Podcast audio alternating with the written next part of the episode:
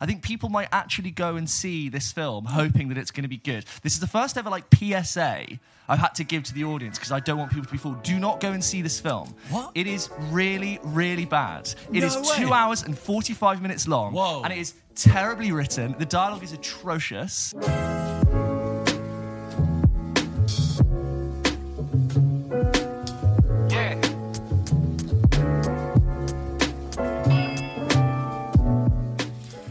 This is good. bec- You don't have to put this in, but if you don't want to. But this is good because I preheated the mug with hot I saw. water. Yeah, I and it saw. works. And now it's piping hot. It's winter, you have to. yeah, yeah, and I can only get like a few sips in at a time, which is fine.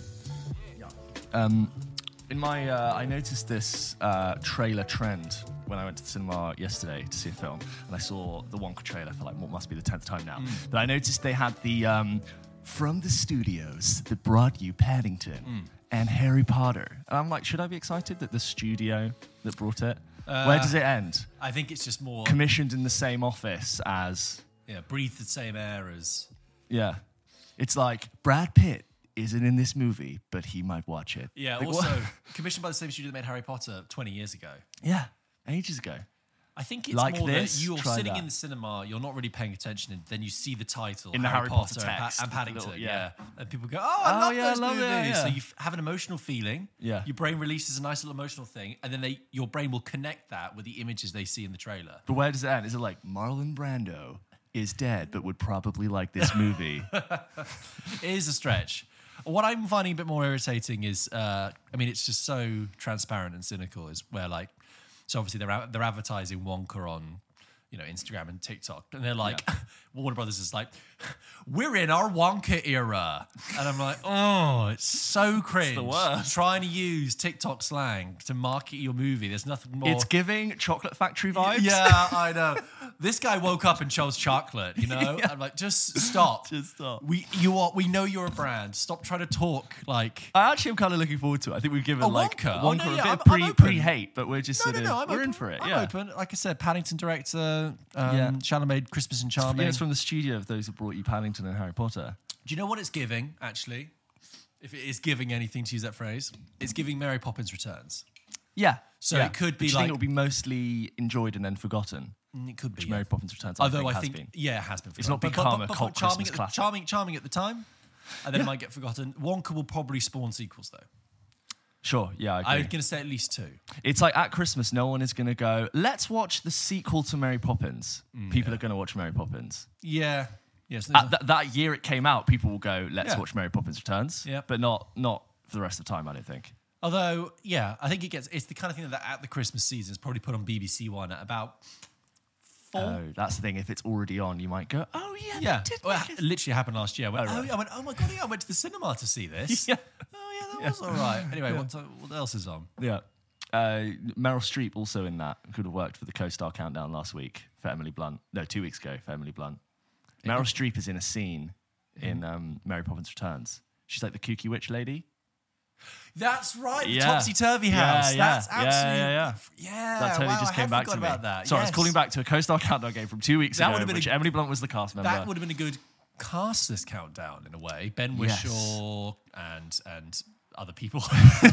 Emily Blunt. Lin-Manuel Miranda. Lin-Manuel Miranda. Yeah. Um, Meryl Streep would have thrown me actually. That's quite a good one. Yeah, Lin Manuel Miranda's really got his like brand of just being rolled out for the sing-songy co- cozy Sing film. song with a modern twist. Yeah. With a, hip hop vibe. Yeah, Don't you worry. with a beat. Yeah. Yeah, we're the streets of London This- and we're chimney sweeps. We're going to rock this all is around the cool to the song. streets of yeah, for the teenager that didn't want to see the movie, but now there's something For the for, them. teenager that didn't want to see the movie. Brought to you by that song from Lin Manuel Miranda. yeah, it's like Lin Manuel Miranda looked at this script and said, "I like it." Yes. Five stars from Lynn. Lynn. Lin, Lynn. Lynn. Lin. But, Lynn, you've got to stop making funny little songs about Maybe things, it's like Lynn. L Y N N, like he's Welsh. Lin. Yeah, Lin Manuel thought. Miranda. thought, yeah. yeah, like uh, Glyn. No, it's Lin. yeah, Glyn, Glyn It's like Manuel six Miranda. L's in there. Glyn Manuel Miranda. We're going to see that new one with Glyn Manuel Miranda. Very sorry for that. one. I don't know where yeah. that went. I don't know. Whatever. Women Miranda. don't know where you went there. To a country Jamaica. that doesn't exist, basically. Yeah. Um, welcome to episode 103. 103. 103. This Yep. is for um, We're steaming on. absolutely steaming on for for Pulp Kitchen. One- 103. Any 103? big- Is There's the, no is the number 103s. No, 103rd. 102 Dalmatians was a stretch last week. Yeah, 103rd. 103rd. Precinct. that's, that's what I could Yeah, think so of. there is like yeah, lots Yeah. of precincts. 103rd. Hey, 103rd. Yeah, I was part of the 103rd. the 103. yeah. Y- My father was 103. That's so funny. My father fought with the 103. Yeah. yeah. I led you into battle. I, I was 109. He lost his legs, and then I found out somebody came back with his legs. Uh, All of that um, army speak, I never understand it, but the characters do. Like, yes, it was tr- the, the trooper precinct 11. I'm always like, yeah, well, well, pre- precincts police. Whatever. But, but you mean like you mean like well no I know okay hang on Yeah, I think let you me know. no no let, okay so when I was like, so I watched Band of Brothers when I was very young loved mm. it and then I read the book and I remember at the beginning of the book it says something like 12 men to a squad oh, nice. That's good. three squads to a platoon Oh, see, this three, is what. I don't three know. platoons to a battalion like four battalions to a regiment and then like three regiments to a company and then like five companies to a division I'm just seeing like the zooming out Yeah. of an army. Yeah. and what you and band of brothers of course was about easy company no no i think companies before regiment but either way that was about easy company which was part of the 101st airborne division That's right great. It, that's right. no that's it Yeah, that was great. That was giving real like um, uh, boomer dad World War II obsessive energy. But I It loved was, it. it was. and, and on D-Day, And, uh, let me go get you some of my files. Yeah. All the, oh, you love. Where are you going? We've got an entire four-hour documentary on this exact subject. Yes, that's every Um, Ken Burns. Did you see they've re- released a trailer for a new one? Masters of the Air. Masters of the Air. not Also seen the it. same um, with uh, Austin Butler and uh, Yes, but from again, as Tom Hanks, Steven Spielberg yes. thing. Um, I do. I haven't seen the trailer, but I know about it because Tom Hanks basically came off of filming Elvis and said to Austin Butler, he was like, "You need a new role immediately, otherwise you're going to like sink into the abyss with Elvis. It's going to like drag you down. You need to sink your teeth into something completely different. How about this thing I'm making? Go, Yeah. Would you like this role? Go and do that. um, I love Band of Brothers. I still think it's amazing. I'd Yeah, love to great. rewatch it. It's I should really rewatch timeless. it. It's it fantastic. once and- The Pacific, I watched two episodes of and thought, hmm, I think I finished the Pacific, but I don't remember it as much as I do Band of Brothers. just doesn't have the same. It just wasn't as good. Yeah. I just the fact is it wasn't Fine. as good. Anyway, this is the 103rd um, episode of Pulp Kitchen. Today, talking about two big films. Mm-hmm. We're talking about The Hunger Games. Uh, give, can I get this right, James? A Ballad of What and What? Songbirds and Snakes. Right. Okay. Yeah. Uh, and Napoleon. Napoleon. Napoleon. That is as French as the entire film ever Yes, sounded. yes. Um, and of course, there is also a bonus this week. I am reviewing the Nicolas Cage uh, pseudo sci-fi black comedy Dream Scenario, Mm-hmm. which has been out a little bit, but it, I'm reviewing that in the bonus. If you if you if you've seen that, want to hear about it, head to that. And in that bonus episode, I will also give my thoughts on Anatomy of a Fall, which we reviewed as a bonus during Yeah. our hundredth episode. Yes. It was huge film at the moment. Won the uh, the Palme d'Or at the Cannes Film Festival. So if you want to hear us talk about that, then head to the bonus later this week. But for now, we will continue with The Hungry Games and Napesolian. We're going in. I feel like um, last week we brought the heat with terms of reviews. We're really sorry, And I really yeah. don't want to be that podcast, but George, Oh no. Hunger Games, Ballad of whatever. You know, so just just out the gate, there are films that I've reviewed that are bad and maybe worse than this, but I feel like we did know they were bad.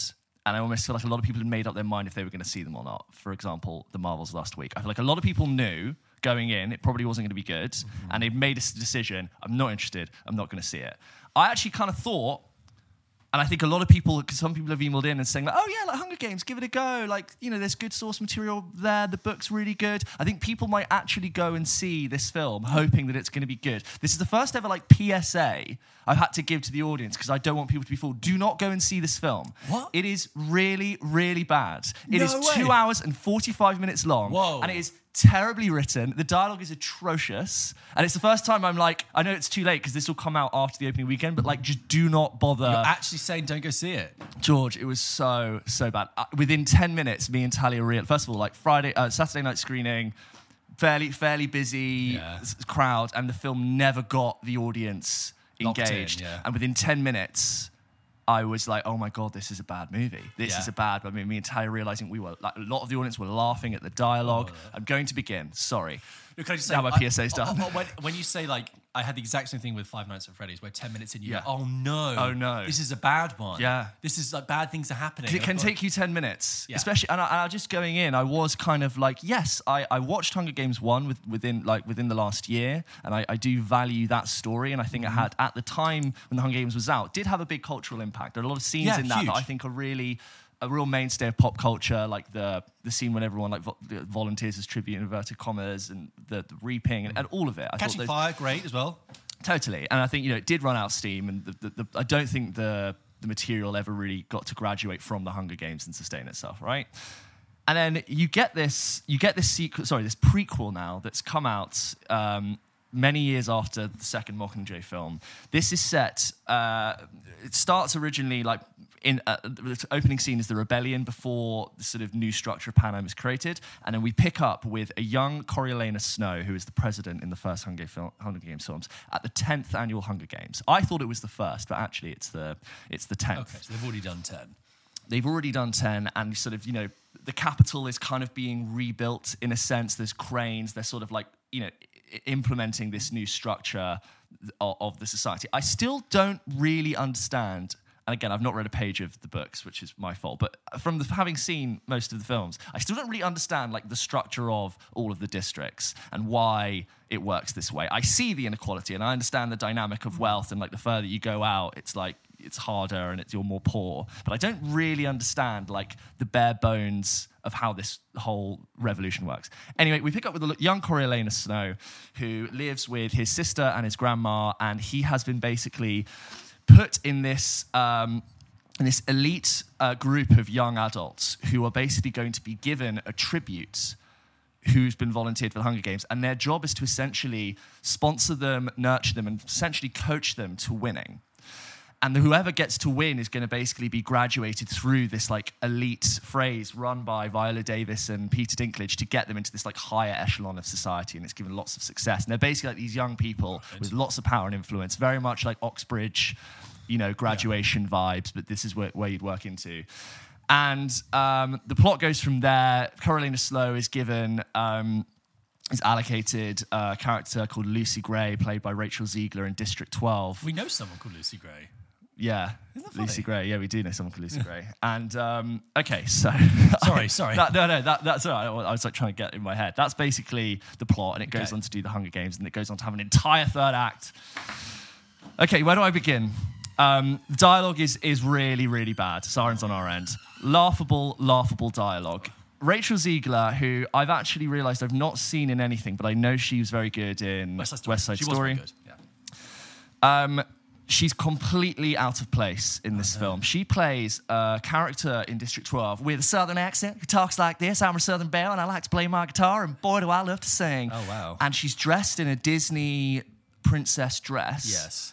And it feels completely out of place in the Hunger Games. Her dialogue is so bad. I've never disliked a protagonist in a studio film so quickly Oh, wow. than I have Le- Rachel Zegler's character in the Hunger So Games. So is that on her, on her performance, or is that the, the, the construction around her that she's been dropped into? a mixture. I don't think her performance is particularly well placed within this world, and I also don't think the design elements and the decisions for that character work in the Hunger Games. So during the reaping, she is selected, hmm. and it's the most cringeworthy thing of like you've got this really iconic reaping thing where people are selected mm. through, and it's just so overly dramatic where she collapses to the floor and looks to the camera and goes, "You can't take my," and it like goes into a song. A song? and I'm just Oh, like, no. stop singing, stop singing. It's horrible. It felt like I was being sung at. It was so oh. so bad. I never d- believed the relationship dynamic between Coriolanus Snow and this. They have this like we we need to like be together to get through this, and there's this like slightly sexual dynamic, but not really. Is it that- false? Sorry, isn't that also a bit like the first Hunger Games, where it's like they, Oh, there's- we there's- need to pretend to be in a relationship to sort of? There's loads of similar characters Sorry, in this. sorry. No, no, no. Complete, you're completely right. So Peter Dinklage, who I actually think is, is really good in this, I love him in everything. He plays basically the same character that Woody Harrelson plays in the Hmm. first one,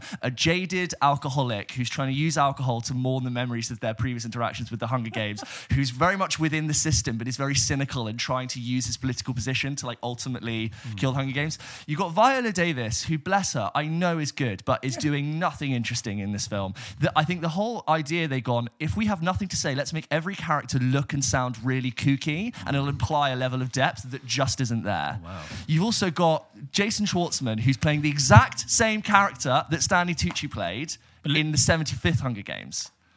So literally, it's played is the same character. So they've gone. They've not, gone you're, not, you're not you're not joking. That he, No, no, no, no. I thought that he looks like a younger version, right? No, no, no, no. This is set 70 years before that. It literally can't be. So. They, Oh God, Stanley yeah. Tucci was this eccentric Graham Norton, like, oh my God, the pizzazz Yeah. and this, and look at District 2, look Yeah. at that dress. And I kind of got it. It's like, that really works for that. And they've gone, right, we need to have another, like, media fronted presenter to do the same job. And it's just essentially the same character. I'm like, is that all? You've just done the same thing. But it's Ta- not the same character. Talia just thought clarify. that was Yeah. Stanley Tucci and was confused. That's like, what I no, thought, that's yeah. not Stanley Tucci. That's Jason Schwartzman. This is set 60 years before the events of the 74th Hunger Games. So therefore, it cannot be Oh wow. that same character. Yeah, yeah, but yeah. he's doing the exact same thing. A little bit funny. He does some like magic tricks where he flips a coin and it disappears. It's the, it's the same thing. Also, the function of the Hunger Games being like way less built up and less budget is it takes place in this almost like big concrete cathedral atrium, and it's really boring. It's a, just a big room, and they it gets blown up like before the Hunger Games because rebels blow it up for some reason, and that adds a bunch of concrete and like rubble. And the only reason they did that is so that some people can hide for seemingly ages during the Hunger Games, like to, Yeah. in terms of to progress the plot. But otherwise, it's a really boring, uninteresting space like to a do a battle royale. match.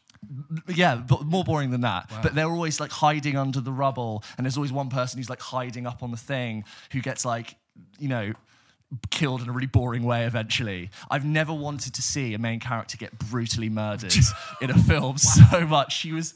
I, I, I no disrespect to Rachel Zegler. A lot of it goes down to like studio decisions and directions, but she was so so poorly judged in this film. The violence when people get killed, I assume it's a bit like the actual Hunger Games, where it's very tame and kind of. It was very tame. It's shot in a really wide angle lens, all of the action, which is kind of interesting. But unfortunately, when you reveal so much of your action going on in the foreground, background, and midground, it reveals the fakeness of the brutality of Yeah. actual stage fighting. And it felt a lot like when you used to see Captain Jack Sparrow fighting, and he was sort of like ducking and weaving, and like a, like a pitchfork goes whoa, and he's like whoa. I just it didn't didn't work for me. Uh, structurally, after the Hunger Games ends, so uh, but by the way, I got to 45 minutes of the film. I really thought I was an hour and a half in, and I didn't, and I had two hours left. The Hunger Games finishes halfway through this movie. You then have an entire other third act that is just Is that the ballads of the songbirds and the snakes? Is that, that the bit? no, Sorry, it's carry it's on. it follows on from the story, and I'm just like, what are we doing here? Where are we going? Who? Why is this dynamic happening? What am I? What am I still doing in this cinema? What am I doing with this story? I don't like. I don't like Coriolanus Snow. He's a really like not not friendly, not redeemable. I don't want him to win. He's ultimately a bad guy who I know goes on to be like a very bad man. So if there is something like redeemable about him now, I'm not exactly going to hold on for it. I don't like Rachel Zegler. I don't believe in their dynamic. I don't like his friend. And then you've given me a whole extra hour after the Hunger Games, which wasn't very compelling. And I'm just like, why am I still doing this film? This di- and, and the di- people were laughing at the dialogue. I am oh, repeating really? myself. People were laughing in the cinema. Me and Talia were cackling. I said to Talia, they've put a pick me girl in the Hunger Games universe. And I just, it was so, so bad and such a waste of time. I've not been very articulate about this, but I just no, cannot I mean- stress enough how disappointed I was with it. I really was, re- and I wish I'd seen the fourth Hunger Games film now, so I could confirm that this is the worst Hunger Games film. Wow. But I haven't seen the fourth one, which I know is really bad. I mean, fair enough. We basically we wanted to go see it because I although we were on the fence, as you said, I if if, if I had gone to see it, I would have been like you, open minded, ready to see this franchise reborn. We had when we mentioned that this film was coming out at the beginning of the year, someone commented and said the book because I think Susan Collins wrote this is based off another book. Yeah. Sure, Uh, so which, book, which it gives, sorry, like hashed over to a screenwriter energy. Right, But it's actually written by So the, apparently the book that this is based on was was very good. Not just the whole series, but this individual book. And you know, someone quite rightly commented on our uh, last week's episode Yeah. and said we review lots of semi shitty Marvel stuff. Yeah. Can you go and review the Hunger Games for us girlies? You know what? You're absolutely right. And it is it is that you wanted to like it. It is I just when- genuinely did. I genuinely would have. I, I really thought I, it would go, yeah, it's like maybe not as good as Hunger Games one or two, but it's better than.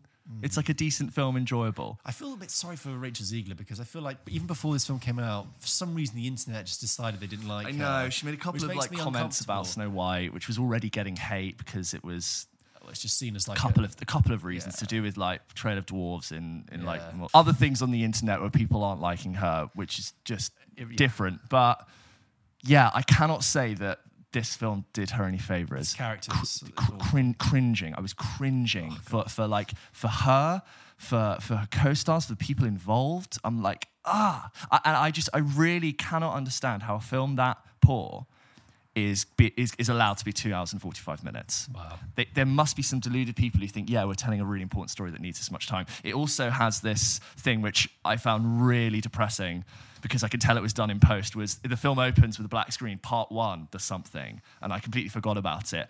And then an hour later, it goes part two, and I'm like, oh my god, how many parts are there? And then the Hunger Games finishes, and it's part three, and I go, fucking hell, this is so clearly done to chapter it after the fact because they realize they can't link these three very separate Yeah. parts of the film, and they're trying to communicate to the audience that no, it's actually a really intentional pacing decision. Oh, it would, it didn't. It just really, really irritated me, and I was so bored out of my life. So this is interesting. So that's two hour forty movie. Yeah. two hour, two hour forty five. Yeah. Napoleon is two hour forty, and Anatomy of a Fall, which I mentioned before, we'll talk about the bonus, is a also two hours. No, two, that's two hours, Two hours 40. 40, yeah. And I feel like you've got three very different films there.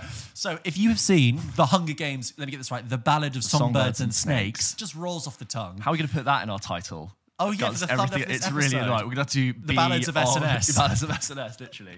Um, if you've seen it and disagree with James, or just let us know your thoughts, please email them into hello at pulpkitchenpodcast.com. Be interesting to get other people's take on this returning franchise. But that is James' very James's very scabrous review. And just please, like, if you haven't seen it and someone in your friendship group, which is like will happen, will be like, oh, why don't we see the new Hunger Games? Please just say No. No, it's really long and it's really boring, and like just just don't don't don't pay money, don't waste your time. I'm I full. because I think people will be like if someone says, "Do you want to see the Marvels?" You go, "Nah, it doesn't look good." People might be. I was hoodwinked Yeah. by my girlfriend. We were going to see Saltburn, and then Talia last minute goes, "Why don't we see the new Hunger Games?" And I go, "Yeah, fine, whatever." Saltburn review coming next week, by the way. Okay. That was The Hunger Games 5. Such a waste of my time. I'm ready. I feel so analog sometimes next to you. my thoughts are in the cloud. yeah. So, George, we went to go and see Napoleon this week. We did. Uh, we went to a lovely uh, screening in Leicester Square. at the IMAX Leicester Square, Same place we saw The Flash.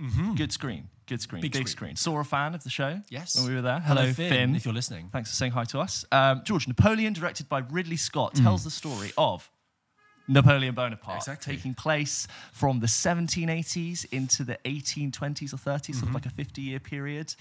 And it's directed by Ridley Scott. It stars Joaquin Phoenix and Vanessa Kirby and basically tells the story of Napoleon from his early days, the sort of documents some of the battles that he, he had, he, he captained in his life, showing him at the peak of his powers and ultimately where Napoleon ends up at the end of the film.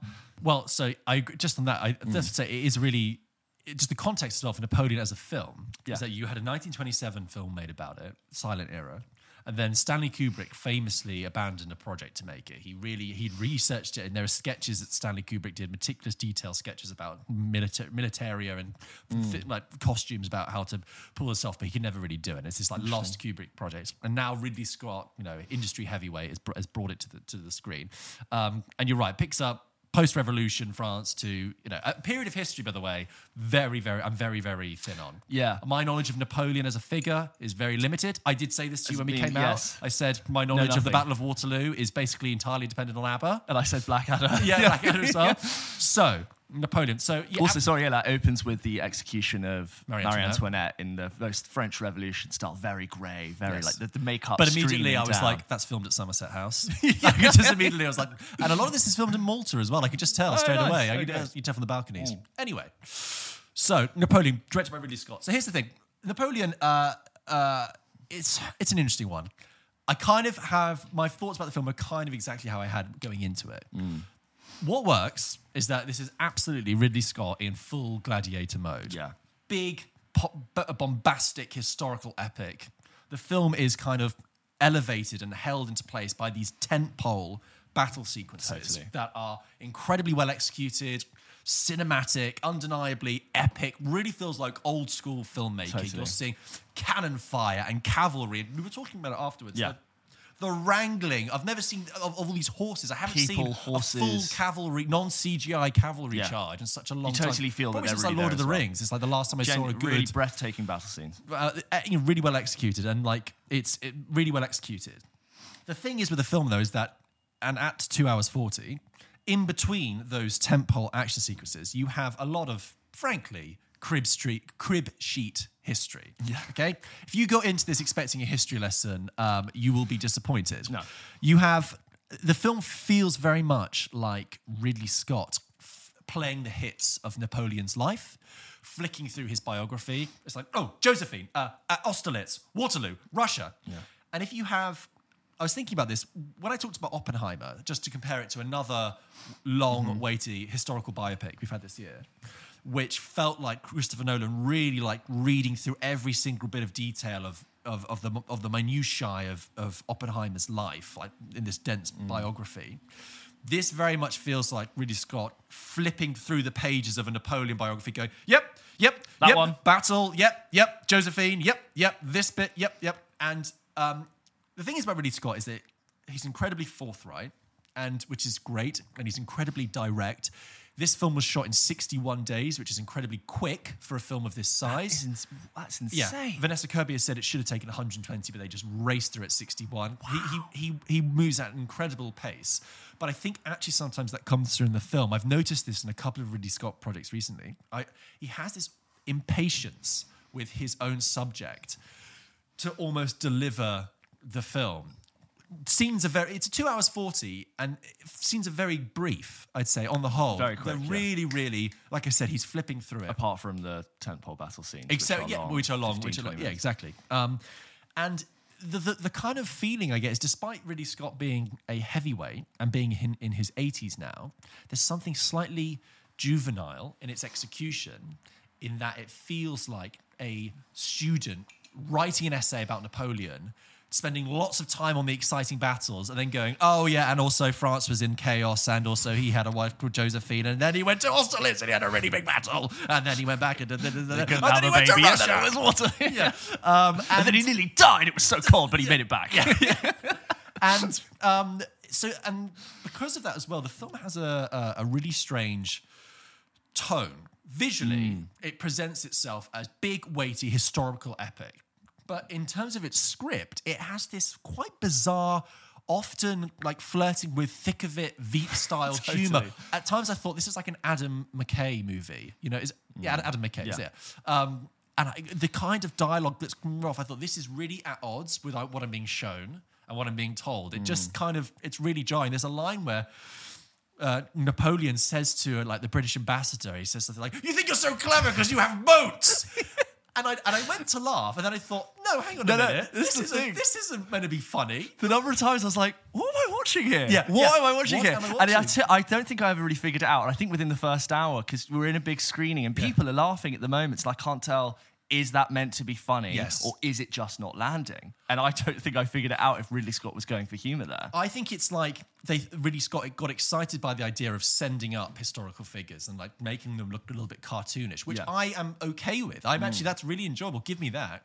But but at the same time, like I said, visually, aesthetically, it's presenting itself as a very dour, very like aggressive military biopic. Um, I think Joaquin Phoenix is just entertaining himself with his performance. Yeah. I think he looked at the script and said, "Not a lot here for me to go on. I'm just going to do." and I'm just going to take what I can. Napoleon, as an individual, as a man, remained a mystery, really, to me. I agree. I never came away thinking, "Oh, what a what what an interesting." I never got inside of that character. and that a very shallow attempt at the end with the blurb on the screen to like give you a sense of who he was. I thought, I guess, yeah, he, I, fe- I, you know, he plays Napoleon with all the things you'd expect. He's tyrannical. He's cold. He's petulant. Yeah. He's childish.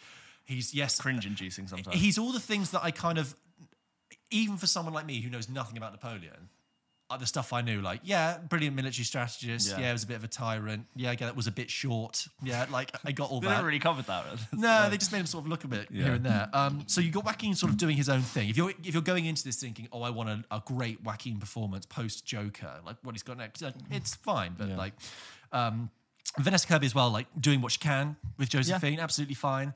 Um, but I think that the whole film, I think, has this kind of strange swagger to it. It's a slight cockiness, and like I said, when Ridley Scott's this very forthright individual, you hear him in interviews, he will Yeah. call a spade a spade, and he will like speak his mind. And the whole film has this kind of quite masculine swagger, boyishness, like, Like ju- Napoleon walking up the steps to go and claim the throne, Literally like that. But um, unlike Napoleon the man, who had more under clearly had more to him, Napoleon the film doesn't really have more than that. Hmm. And I, to be frank, during sitting through some of the scenes, the in-betweeny bits, which there are a lot of because this film is two hours forty, I did get a bit bored. A little bit bored, frankly. I kind of thought, yep, yep. And the Josephine thing felt nothing. Yep, cool, cool, cool. And also, things would happen, really big historical detail. As you say, this hmm. covers like a 30, 40 year period. I'm thinking, wow, this sounds like a really interesting time in France. I'm looking forward to Wikipediaing all of this when I hmm. get home, in, in absence of what I'm being presented here. Yeah. And sorry, I will get to what, what you think about it, but just it reminded me watching it that I kind of think, despite how energetic and exciting some of the sequences are, this kind of whole project feels a bit out of date in trying to capture an entire person's life in one film. You know, and a huge historical figure. Let's do it from beginning to end. Get Ridley Scott to do it. Get Ridley Scott to do it. And it feels a little bit outdated because I think, well, actually, I would be happy to watch four hours of this, mm. five hours, six hours of this on a mini Mm. great TV series show. where it really gets into the detail. But as it is, it's a it's a surface level York notes, Cliff notes overview of of his life. Mm. It's almost quite. Um, I was almost quite taken aback by the fact that f- big films rarely get that many high budget battle scenes. Yeah. This had three. I think really at least, big. hang on, Austerlitz, Waterloo, Too, too long. Le- less Toulon, big, but still- Toulon, yeah. um, and then interspersed with sort of minor ones, bit of. Russia. Do you know what I mean? Usually a film can't really do, especially in 60 days, can't really do like multiple of those. And it has three, and you're like, and I think what I, what I said to you coming out of it was, you know, the shots from the battle scenes genuinely breathtaking to see. Yeah. Really well done, fantastically executed. I also quite enjoyed the spectacle of uh, the political situation in France unraveling and also being Hmm. improvised as it went along. Like that person's talking, hang on, let's execute them. Oh, he's running away, he shot himself in the head. This person's, we're no longer no monarchy, this person's now an emperor. There was something there in seeing that frantic energy Yeah. co- co- coming there. And the battle scenes are amazing. And then just, yeah, in between it, the number of scenes I, I'm watching in between those moments and I'm going, that just didn't work, and I can't quite figure out why yet. But on to the next one. Yeah. Next quick scene. That scene also didn't quite land for me. Hmm. Here we are, the next one. Battle scene. And unfortunately, by the time you get to Waterloo, I've done, I pretty much know exactly, I've, I've got everything I think the film is going to give me. Yeah. And unfortunately, with the Battle of Waterloo, I don't think there are enough stakes in the battle for me to really be on the edge of my seat. To have a big thing like that where you've been sitting with someone for two hours and a bit, I'm like, I'm not wondering like who's going to win because we all know. because we all know. I don't wonder like what's going to happen. I don't think it's a spoiler to know what happens at Waterloo, given the fact there's a train station named after it in the UK. So there's, the- there's a the spectacle of seeing it, which is engaging, but I've, I'm now two, out, two, two hours 15 in, Yeah. and I've not got anything left. I don't think the film has got much left to, to tell me. There is a couple of uh, really nerdly. There is a couple of military maneuvers Yes. in, in the Battle of Waterloo Brilliant. that I went very clever. Of course, yeah. that's the, clever. the dads who like do Oh. the do the, the sets with the Yeah. battles, they are literally going to cream in their pants Yeah. for those scenes. But um, The I think the um, what I found uh, slightly frustrating is that you have clearly historical significant uh, uh, figures Mm. played by. You know, Tahar Rahim's in this, which I love. Uh, um Rupert Everett, although he actually gets more, quite a lot of screen time, but Yeah. like uh, characters such as Tahar character, but also um, Napoleon's brother, who's Yeah. sort of brought in and brought out and is never really given a, A dynamic, I, am still yeah. confused as to what his kind of role and relationship was. It also has a uh, talked about tone and talked about this kind of juvenile aspect. It bizarrely sometimes would then have like extreme gore, like Yeah. just suddenly, and in a kind of way which I find kind of a bit like cynical. I'm like, I was already invested in the battle. You didn't have to blow a horse up to. Yeah, it's to- very like Gladiator Troy, of like the, Yes. the naughties, sort of Swords and of sandals-y. uh, Post, post uh, Saving Private Ryan. Yeah. Of that is, oh, we put this score in there for the, the real battle scene as it would have happened, kind of thing. I don't Um, think it's sorry. I would just say I don't think it's as silly as something as House of Gucci. I don't think it's it's not as it hasn't got a good enough script as something like The Last Duel. So the last, No. the reason that elevator, So I think. Rid- in a way, Ridley Scott is kind of as good as the script he's working from. And the last duel, which had a really great structure with the Rashomon style structure at the heart, Mm. that was really compelling. You know, good battle scenes in that, very kind of gripping. quite brave to tackle that subject in a medieval setting. Mm. Absolutely. And repeat to repeat scenes in that way, which I and I was genuinely interested to see the different perspective of those scenes in Yeah. that film. Yeah, underrated. if you haven't really really underrated and, and then and then and this is just kind of uh, yeah it's it's entertaining enough for a bit but it could be when i was explaining it to someone they said oh, oh, don't give me um any spoilers and i said well really like It's not- nothing that a, a quick read on wikipedia wouldn't spoil for you No. and in fact you'll probably get more I enjoyed seeing that the battle in the middle, the Austerlitz one on the ice. Yeah. I, I there was something re- that was really cool to see Napoleon at the peak of his military powers. Yeah. That that worked for me as a as a battle scene, and it was brilliant done. But yeah, towards the end, I've got nothing left to do with it, and I think the film ends on a note that kind of feels like what you do as an audience member when you finish. If you've seen the film, you know, like the very last shot, like just kind of, Mm. Yeah. just sort of ends How with quite a say- pathetic whimper, and a bit bit like that's how I feel getting up from my seat in a way. I'm going to say this in a vaguely, try and vague, vague, unspoilery way, but the film ends with a kind of Godfather Part 3 ending. And I go, You're going to do the Godfather Part 3 ending? I was like, mm. and splat. Yeah, it's kind of how yeah. it ends on a splat. Yeah. and you just go, all right. That last half an hour, I was basically done 40 minutes ago, but I'm glad you got to finish off your story. and they come in and then they give you a postscript, which, which is like, this is why it was important. Yeah. This is why Napoleon was important. Yeah, look at all the things. And, and I- again, I will say, I loved looking at the all the amazing houses in France. I mm. loved seeing the, sh- the interiors of the ships, Yes, the galleys, yeah. all beautiful, all re- looked like they were really there. Maybe they weren't. But it says a um, lot that I was, you know, very quickly being like, oh yeah, I wonder where that's filmed. Oh yeah, that's filmed in London. Oh, that's filmed in Malta. I wasn't really Yeah. invested. So um, it's it's fine. It could have, with the the scant level of detail that it actually gives, it really could afford to be shorter.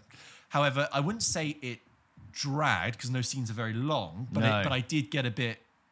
I was not great. A bit boring. It did get, it did get a little bit. Do you think, because it's an Apple TV Plus film that's getting a theatr- um, cinema release, do you think it lends itself more to being on in the background with a large glass of red and your dad going, "Well, did you know that actually?" I don't know because Ridley Scott has has, a, has has come out and said that there is a he wants to do a four hour cut for Apple No, TV Plus. no. Wait, wait, wait, wait, for Apple TV Plus when he goes on the streaming, right? And now he said that he's not allowed to talk about that because I imagine that the head of Apple TV has said, "You fucking what?" um, but I, I think there is something to say that if it's four hours on Apple TV, well, maybe. But if it's more just bittiness about Mm. 30 years of French history, then I'm also, I mean, I'm aware of this now after that, but when I was watching it, I was like, the French are going to hate this.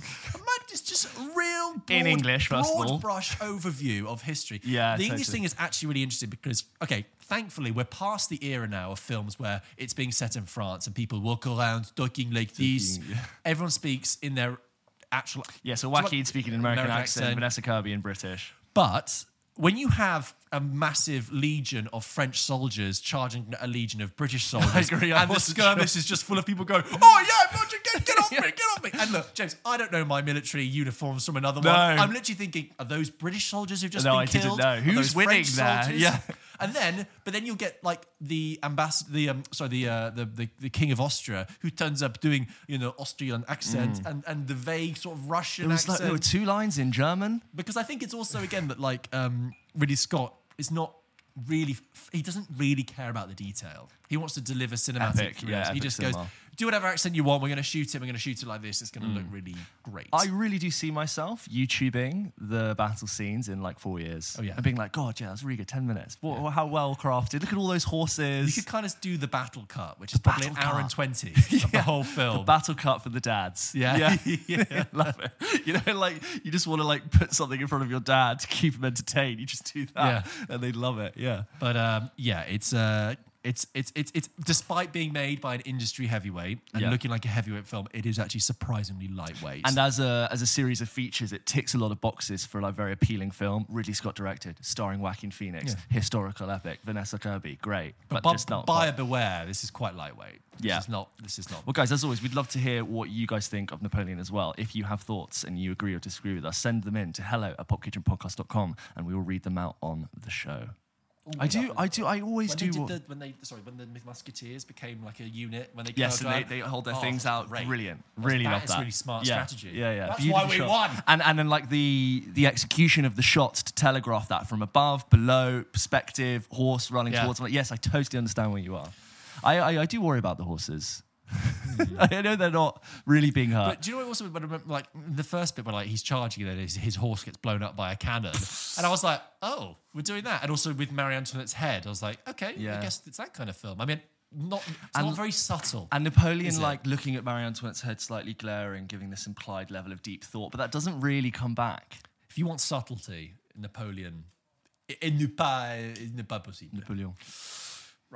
There's that little scene that they cut short, I feel, when he does that almost like a coup and he marches up the stairs and he's got all these people. He goes, Should we vote? Yeah, yeah. Now, I thought that's a really powerful moment that I never really feel like got enough steam in there.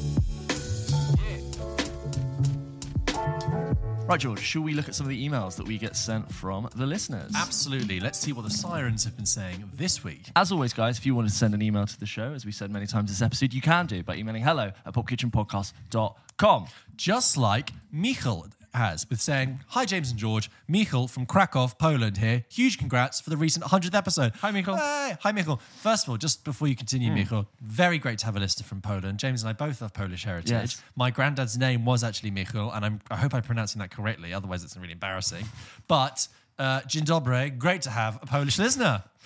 Um, I have finally caught up with all the episodes after going through your back catalogue over the last few months, and I must say that I really love your film discussions. and That they often keep me sane while I do my silly corporate job. Nice. Those corporate jobs are silly silly, ones. aren't they? Thank you, Michael. Before I ask you a question, I wanted to share a cheesy, res- re- cheesy realization I made. Some time ago, I realized that most of the films you review have one thing in common for me. They are all films that I've seen in the cinema with my boyfriend. The first film I saw in the cinema with him was No Time to Die, which Mm-hmm. coincidentally was the first film you reviewed on the show. It was. Wow. I was taking it. That was our God, that second was episode. We went to the cinema. Um, it, it, it rained. It was a sad day. Jimmy Carr was there. That's right. We saw Jimmy Carr Yeah. in the cafe. Yeah. Yeah, really weird. Um, we have bonded strongly over our love for cinema, so revisiting all these movies added a nice emotional layer to listening to your podcast, which I am very grateful. I wanted to ask you a question regarding movies that are based on true events, especially ones that take on very recent events.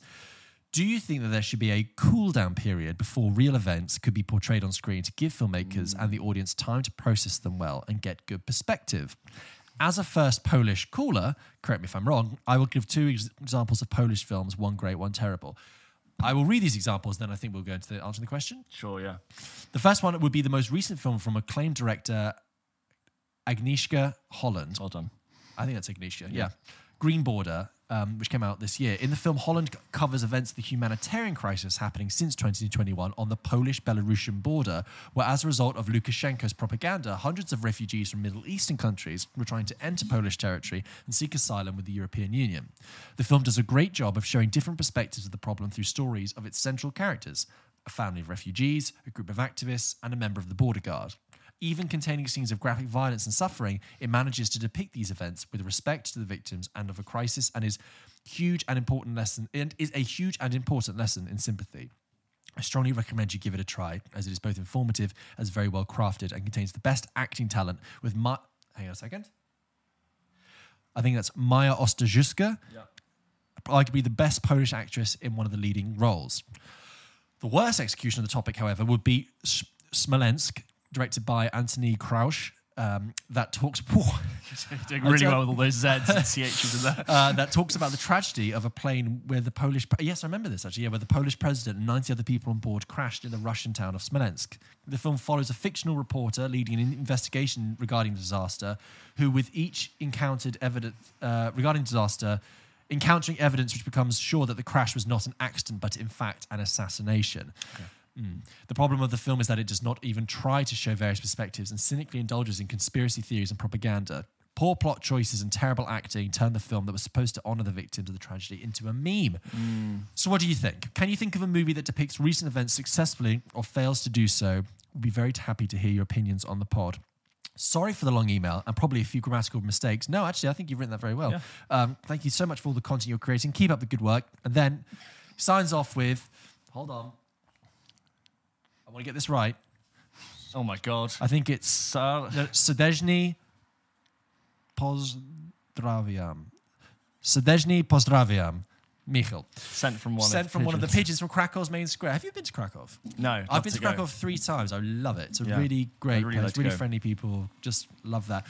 On that question, then, Hmm. James, thank, by the way, thank you for flagging to films from Poland. You know, we'd love to hear from films outside of our normal remit, Totally. so that's great. Um, uh, about films that have been released too soon. I think ultimately you can't put an, like an you know an embargo on art Hmm. and say you're not allowed to tell the story for this amount of time. But there is something to be said about the the rapid rate at which some things are immediately Hmm. you know put into put into film. Like you know the the Hugh the Hugh Grant Boris Johnson um, no sorry the Kenneth Branagh Boris Yes. Johnson thing from recently is one where I was like this is too too far away. But then similarly, not that this is the same amount of time, but we we watched Thirteen Lives earlier, and I thought that was a really well done uh, telling of Yeah. that story that felt really respectful. Again, it's, it's quite a few years before, but I, I don't know how you would. Um, I think when it comes down to, in a way, it's how people. The, the first thing is, it's it's how people feel about the event itself. every event is different. Exactly. And how people, and also the execution. So with Yeah. 13 Lives, yes, everyone knew the story, but the way it was, the detail with which, and Detail the focus. I had no Yes, idea about exactly. how how long that tunnel was and justified how its meticulous it was. existence.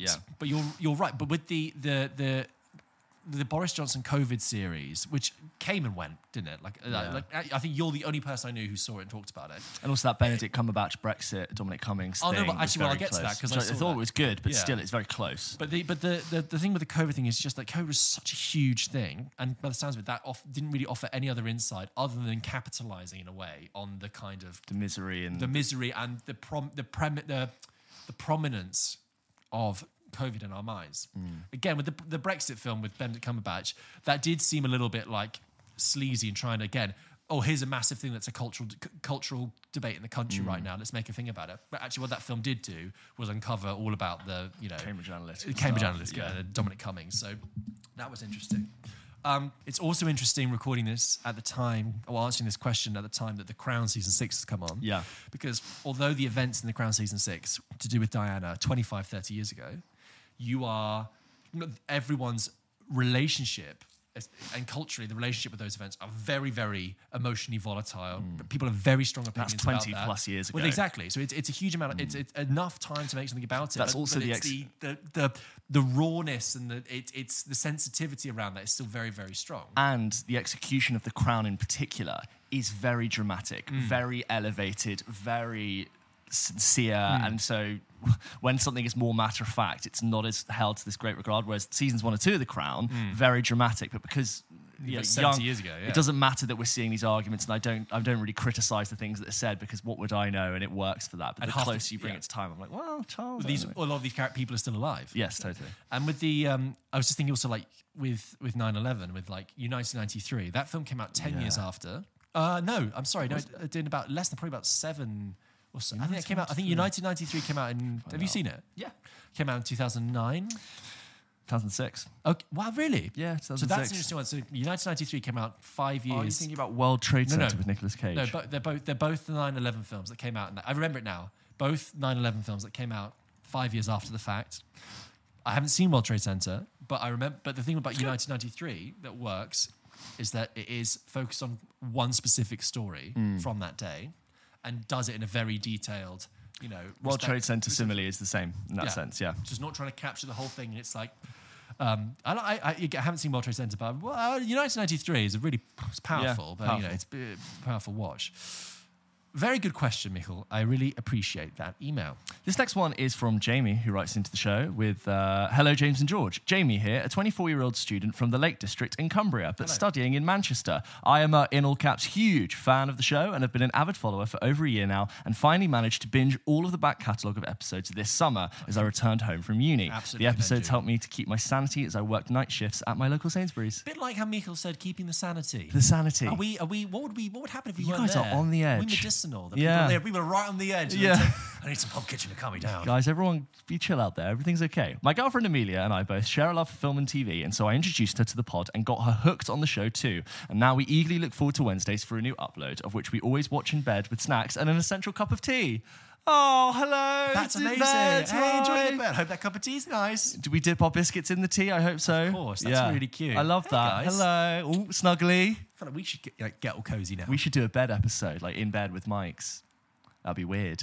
no, but this folds out. You could, We could. You could, you could do the whole. A whole bed thing. An informal, an informal show. A new show. Oh, you've just inspired us. Watch, watch this space. My question to you guys is Are there any personal favourite scenes of yours in films that already have well known and established great scenes that aren't recognised widely as great scenes from those films? In other words, underrated scenes in films that have other well known and well regarded scenes. Got it. So, a really good film with a really really good scene scene that a lot of people don't necessarily comment on being a good scene. For example, for me, Saving Private Ryan, 1998, is well known for its opening Omaha Beach scene and Wade, the medic's death scene, to just two. These scenes are well known. However, for me, my favourite scene from this film is the scene where the main group of soldiers are in dispute about abandoning the mission, and Tom Hanks' Captain Miller goes on to give his monologue that reveals his background. Oh, back yeah. home and his life as a teacher to the soldiers who had been wa- wa- who had been wagering about his occupation back home. The scene then ends with the line, "Just so every man, just know that every man I kill, the further away from home I feel." This scene always stood out to me every time I watched it. It sets apart, it's set apart from all the violence and noise of the rest of the film and really focuses in on the characters. It's almost as if the film stops and everything around them pauses as they have this interaction where nothing else matters but what Captain Miller has to say. The monologue reveals the humanity, vulnerability, and reality of all men, even those deemed to be fearless leaders. It's an incredible, heartfelt, and powerful scene. It remains one of my personal favorite scenes and monologues in the film. Hmm. Do you guys have anything similar? Also, controversial opinion, courtesy of my girlfriend Amelia. Kangaroo Jack 2003 is a comedic masterpiece. She would love to hear you discuss. Wow, I haven't heard that mentioned in ages. I've not heard Kangaroo Jack. I know of the film. Um, finally, just want to say big congratulations on 100 episodes. Thanks for all the laughs, great film, and tea debates and discussions. Here's to many more episodes. All the best. Jamie and Amelia, brackets, sirens on our end. So, George, Kangaroo Jack. Never seen it. I know, I've that, I know seen the. it. I remember seeing the adverts on TV. I remember seeing the video in Blockbuster. Never seen it. I imagine there's a CG kangaroo in there which can't have aged well. yeah. Oh no no no no no. But do you know what, Amelia? If you say it's a comedic masterpiece, I'm happy to believe you. But great scenes in movies that already have great scenes. Hmm. So you said about Saving Private Ryan. I agree. I also I flagged this a few weeks ago, but the scene where the mum is it's dialogueless, but she's washing up. It's it's Ryan's mother, and he's, Yeah. she sees the car coming, and she knows that. Oh, it's so powerful. I'm trying to think of like when we did that episode last year about great scenes in movies. So, for example, we did. Um, I said, I said that that scene in No Country for Old Men, the, Hmm. the gas station scene. So now, now I'm trying to think. Okay, what are the other good scenes in that movie? I've always liked that at the end when uh, Anton Chigurh, you know, Javier Bardem's character, sits down and meets, catches up with Kelly Macdonald.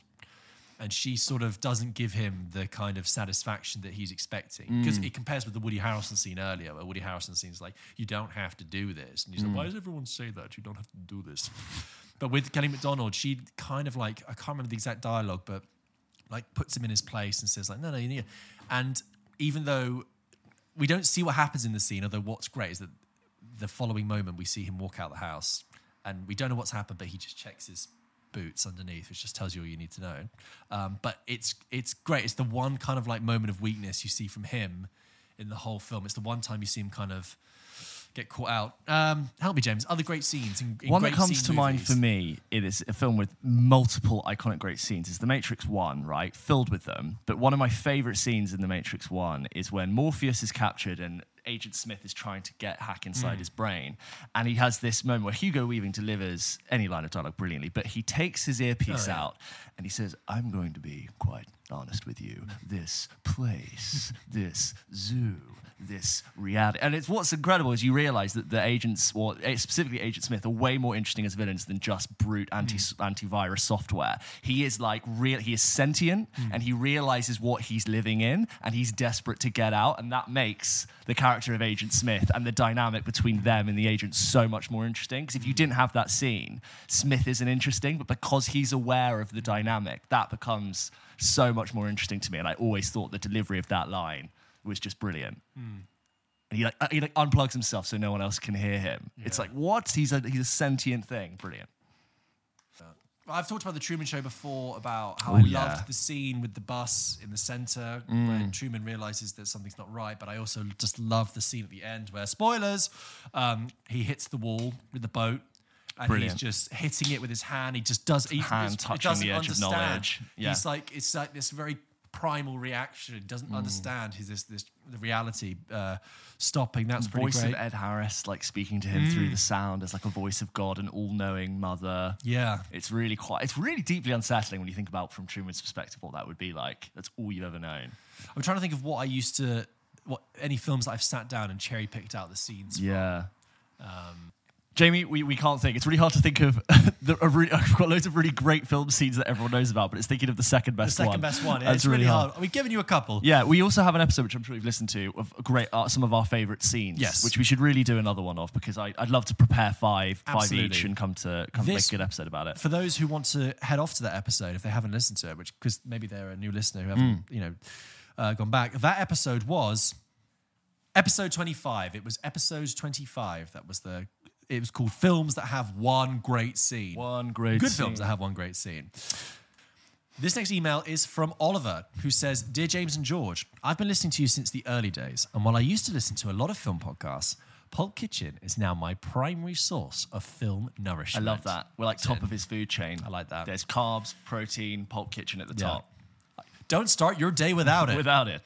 Thank you so much for hosting such a wonderful uh, pub quiz night. Yes, Oliver, I remember you. Yes, we remember you, Oliver, of course. My girlfriend's sister, and I thoroughly enjoyed Reiki, racking our brains as we carefully listened to, your, to production studio music. Mm-hmm. Superb idea, by the way. And while we could see the poster for Beau is Afraid in our mind, for the life of us, we couldn't bring the title into focus. Mm. The whole evening was much needed and relief during a particularly stressful week at work, and it was absolutely thrilling to meet you both in person. A very funny night surrounded by fellow fil- film enthusiasts.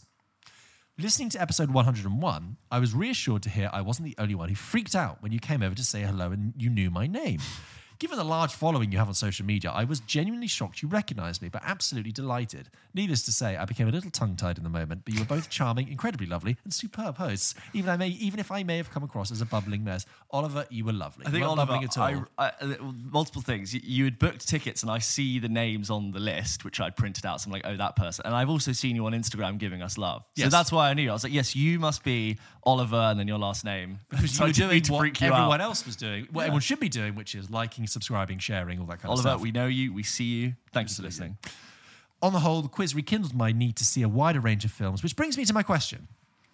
Which streaming platforms do you mm. think supply the best array of films? I already have for, have a few Netflix, Disney Plus, Amazon, Apple, and now, but I'm tempted to explore something like Mubi, which seems to mm. cater for the more niche and independent films. Well done on surpassing 100 episodes. Here's to many more. Sirens on our end. Thank you, Oliver. James, which streaming platform do you think pr- provides the best? So you said the best Array- array, of films. films. Array. So are we talking selection. about selection, quantity, back catalogue, originals? I think the whole package the whole package right now. in terms of movies. in terms of movies well this is the thing like apple has you can buy a la carte all the movies right Yes, but i don't really count that as being provided as part of apple tv plus The only free ones to watch are the Apple TV originals. i think of all of them apple tv plus to me is leaning towards it was attempting to be a more prestigious, high quality content band. They all look very premium. They all look like they're bringing in the best. There's a lot of money being spent on the best talent around, but I can't say that all of them capture the public sentiment like I think Netflix has the ability to do. When a Netflix show really hits, it's all everyone's talking about. Mm. But for every one of those, I think there are 15 shows Come and go. that you've just never heard of come and go and like something your mum's mate watches Yeah. and you'll just never hear from them. So Netflix's approach is clearly clearly make as many things for as many people and hope something sticks. But in the meantime, you create a lot of shovelware. Um, I can't say that Amazon impresses me that much with their with their suite. So I actually haven't because of of all the apps we've got you've mentioned here, all the stream platforms, the UX of Amazon is the worst. We've always known that, and I, I have to say that has severely impeded how much Not I good go for onto it. discovering films. No, at all. not not at all. So I actually haven't gone on Amazon to look for films for a very long time. Yeah.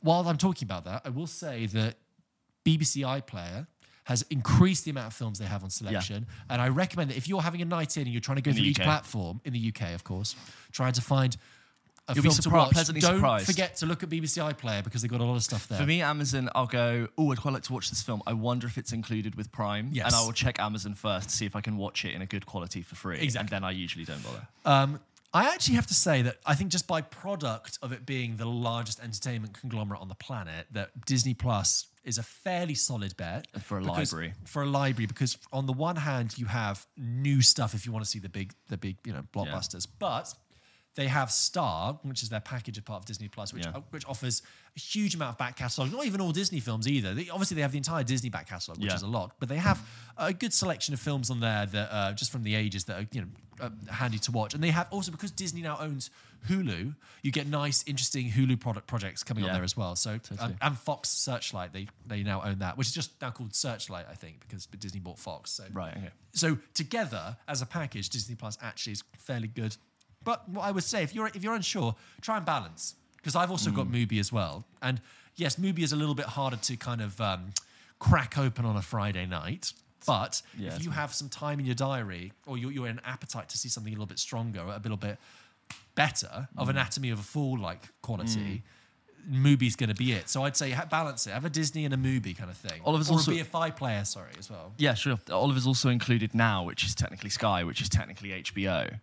well, more than HBO because Sky Atlantic is just a, a, a- HBO. That's included with Now TV. Yeah, so now that includes that, inclu- but also movies as well. So yeah, there's So now, like, quite quite a good old package to have. Um, I like have Sky Go on my dad's Sky Go account Mm. on my PlayStation, which gets me access to Sky Sports and like the odd HBO show, which I'm really appreciative of. And if I didn't have that, I think I would be like, oh god, I really want to watch that. I would say Session. that we are getting it to the point there where people are really totting up which ones to cut Yeah. because they're getting expensive Yeah. and um, It's if all of these are now 16.99, or we'll get to that point. It's a lot of money to spend on content. hell yeah. Um, but yeah. Oliver, Also, I do think Netflix has a good uh, suite of films. If you go onto the Yes. film section, Yes. whether you go like trending now or you, they do like the critically acclaimed and new, there's Hmm. usually something there that you can go like, okay, there's loads of great films there. the benefit of something like Mubi as well is that it's just film. It's not TV. Yeah. It's it's and it's researched and it's specific, and you will see stuff. You you, you mentioned here, Oliver, about trying to spread your wings and taste a little you know, mm. wider range of things. And also, Disney has an interesting UX where it's like it has the five main banners of like Star Wars, Marvel, Yeah. Disney, Pixar, thing, and you're like, oh, what do I? Where am where am I putting Yeah. myself right now? And it does have those different I think like, tabs. people forget because they what star? No one knows what star No, is. But if you click on star, it's got all the stuff in there. Anyway, Oliver, thank you for your email. Lovely to hear from you. Those were our answers. This last one is from Helen, who writes in and says, Hello, I just got round to listening to your episode about The Bear Season 2. Mm. I pretty much agree with everything you said, but I had a question. Guys, George reviewed The Bear Season 2 fairly Yeah. recently. As a bonus episode. Do you think there is enough comedy in The Bear to justify it running as a comedy at the Emmys? I personally feel a little weird that a show where I almost chuckled once or twice an episode could run away with best comedy in front of something like Ted Lasso or Abbott Elementary. That is also that's almost pure comedy. Yeah, I, I, I- this has been a conversation for a long time. and It happens. It always happens at the Emmys and the Golden Globes, where it's like, That's a comedy. like that's a comedy. Is that a? Th-? But um, the bear does fall into that trap, and I mentioned this, where it's like structurally and in its DNA, it's a comedy. I'm not saying it's trying to be a comedy. I would I would have always described it as a drama, absolutely. Yeah. But with its half an hour, predominantly half an hour episodes, its whole premise, you know, family based kind of side characters, whole structure seems very comedy DNA. Yeah. But I do agree, I would have described it as a drama. I'm sure there is some very boring technical argument, reason box to tick when you submit the Emmy form, Mm. which is like standard drama, uh, per, you know, are, are this long, and standard comedies are this long. And you want to go and you want to buy as many tickets to that award raffle. Sign me up for all the categories. So I don't know. Yeah. So if it's in as a comedy, it probably has more of a chance of winning because it seems more prestigious. We, we had 48 seconds without dialogue. Could we be best silent film? Guys, thank you so much. Those were all the emails we got sent today. We are now going to move on to the games. But if you wanted to send us an email, you can do, as always, by emailing into, say it with me, guys, hello at pulpkitchenpodcast.com. welcome to the game section of this episode, where I will be giving you some games this week. Love it. Are so you ready? yes. For the three thousand pounds, are you ready? No, I wish. James. I'm going to give you two name seven in thirty. Okay. And then I'm also going to give you a casters countdown. Okay, okay. Are you ready, James? Everyone, uh, uh, if you're familiar with this game, you should know that I'm going to tell ask James to name seven somethings, and he has 30 seconds to do it. Let me get my stopwatch ready. Okay, I'm going to go in with the hard one. I think. Okay. James, Mm-hmm. in 30 seconds, name for me seven A24 movies. Go. Oh, Beau is Afraid, Midsommar, Hereditary, uh, Saltburn. Is it not? Not sure. I think it is. Okay. Uh, A24. Let's go. Ladybird. Yep. Let's go. Mm, God, it's it's really hard to think about exactly what's A24. Um, oh, 10 recent, seconds. What's it? Recent A24 would be. Big Oh, I think it was Arias. Shit. Five seconds. Is it the the witch? Is Yes. that A24, and I'm going to go for all of them. Lighthouse. Uh, yes, just in time. The Lighthouse. You could have also said, of God, that's course. Uh, Everything Everywhere All at Once. Yeah, which true. Won the Oscar for that. Um, I believe also The Whale. Um, Yeah. Many, many stuff. Oh, yeah, Yes, The. Witch, The Lighthouse, The Northman. Yeah, Robert Eggers, Ari Aster, Quirkies. Exactly, you did it. Yeah. Uh, you, I, I, you played it safe with your three, did, your three three Ari Ari Aster, Asters. yeah. But fair that was the most recent one I'd seen that was an A24, but we got there. Okay, All right. your second question, James. Mm-hmm. In 30 seconds, Okay. James, Yeah. in 30 seconds, name seven movie musicals. Go. Uh, Grease, Mary Poppins, Sound of Music, um, uh, Cabaret, um, movie musicals. We have also got Les Mis. We've also got um, Cats. Yes. And we have got movie musicals. I'm going to go Bedknobs and Broomsticks. Uh, that that and Mary Poppins I don't count as musicals because they are musical films. They're not based on existing stage musicals. So you have seven seconds to give me two more answers. It's over. Where you over. have forgotten uh, Chicago, Chicago. And of course, I mean, um, In the Heights. I think, although that's a The musical film. I think that's a musical film. It's not the same as a musical. You know what I'm Yeah, saying? It has to be yeah. a musical. Dreamgirls. Sweet Charity. Dreamgirls, yeah. No, I think Dreamgirls was a film first. Was it? I think so. Uh, Hairspray. Jersey Boys? Hairspray. Hairspray? Uh, Jersey Boys. Well done. Jersey Yeah. Boys was a. F- no one remembers the film of Jersey Boys. No, but it came out. But you didn't see it? my point. It's like Bedknobs and Broomsticks. Yeah. West Side Story? That's a musical first. Yeah, absolutely. Yeah, yeah. Nice. We got there. Whew. Lovely. Great. Okay. And your last game, James, is a traditional old cast list countdown. Get it in. As everyone knows, I'm mm-hmm. going to read out the cast list for a movie. James has to guess what movie this is before I get to the end. James, are you ready? Yes, let's do it. Lots of people in this who've been in lots of things. Great. Can't wait. Let's play cast list countdown. James, can you name the movie from in this? James, can you name the movie from this cast? Mm-hmm. Three, two, one. Rose Byrne. Kathryn Hahn. Bridesmaids? Dax Shepard. Ben Schwartz. Timothy Olyphant. Connie Britton. Corey Stoll. Adam Driver. Jane Fonda. Tina Fey. And lastly, Jason Bateman. Do you have any idea? Jason Bateman. It's not like game night or something. No, not Jason bad shout. Bateman, Tina Fey. No, I don't think I have it. Go on. That is the 2014 movie This Is Where I Leave You, Oh, yeah. Did which I've seen and is okay. Yeah, lo- lo- it's a sort of forgotten comedy from the 2010s. It's not great. It's not amazing. But Good cast. Yeah, great You know, cast, a lot great of names cast. in You there. kill for that You- cast. You, you about, were you about to ask if we've done that one before? I think s- did we did we bring it up? Whatever. hey, I'm all for sus- sustainability, and that was recycling. We have, but if you did, it didn't help you, did it? No, You didn't not get at it. all. Not at all. That Um, was Casters Count. Actually, no. Never mind. That was Caster's countdown. That was Casters Countdown. Thank you very much for joining us for this episode 103 of Pulp Kitchen. Next week, we should hopefully have reviews of Saltburn and May December, if not more.